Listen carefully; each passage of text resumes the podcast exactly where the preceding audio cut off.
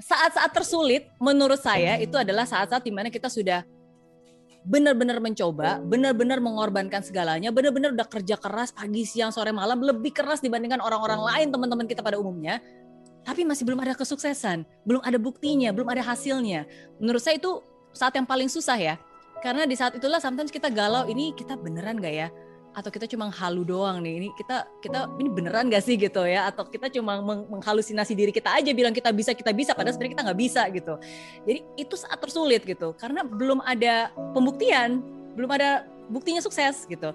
Kalau sekarang udah berhasil gagal kita bisa mendrobek uh, our past success ya kan? Nah jadi saya ingat di saat-saat sulit itu di saat saya hampir menyerah uh, pacar saya Alfa yang sekarang jadi suami saya ya kan? Dia selalu bilang uh, nggak apa-apa, biarlah semua kesulitan ini bisa menjadi cerita yang bisa kita ceritakan kepada anak dan cucu kita nanti ketika kita sukses gitu. Dan kalimat yang sederhana itu selalu bisa membuat saya bangkit lagi. Kenapa?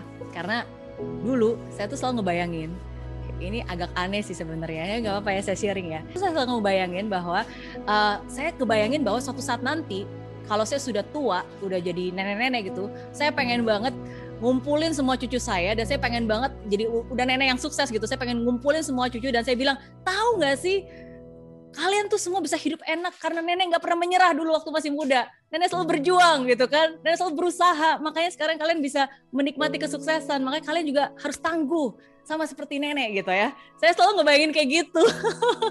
ya jadi um, ketika saya ngebayangin kayak gitu dan saya ngeliat kondisi saya pada saat itu berarti saya berpikir untuk saya bisa benar-benar mewujudkan yang saya impikan, saya bayangkan, berarti saya nggak boleh berhenti sekarang. Kalau kalau saya berhenti sekarang, berarti ya it's not a happy ending dong. Gagal ya udah that's it kan. Uh, tapi ketika saya bangkit saya coba lagi berarti saya masih punya kesempatan untuk mengubah cerita hidup saya menjadi happy ending gitu. Nah jadi itu sih.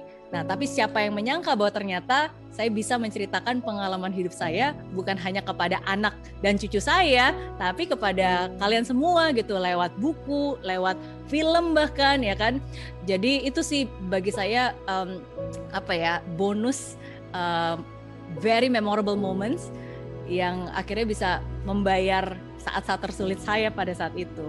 Jadi itu sih makanya it's very important for you to really have clarity and have why. Dan setiap orang punya triggernya sendiri ya apa ya. Karena it's not going to be easy. I can tell you it's not easy. Tapi kalau kalian punya amunisi itu, punya know the, the the reasons why and have clarity of exactly what you want, you will kamu akan terus jalan gitu. Dan kalau kamu terus jalan, ya suatu saat kamu akan sampai tujuan.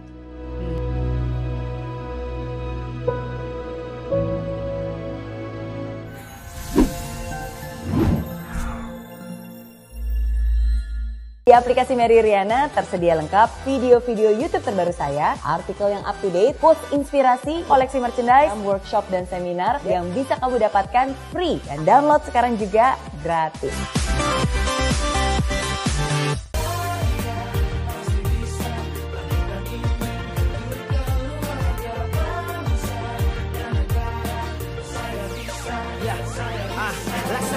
tanpa hujan Hidup tanpa tujuan Kering dan mati tanpa hijaunya tumbuhan ah. Demikian kalau mimpi tak kunjung terjadi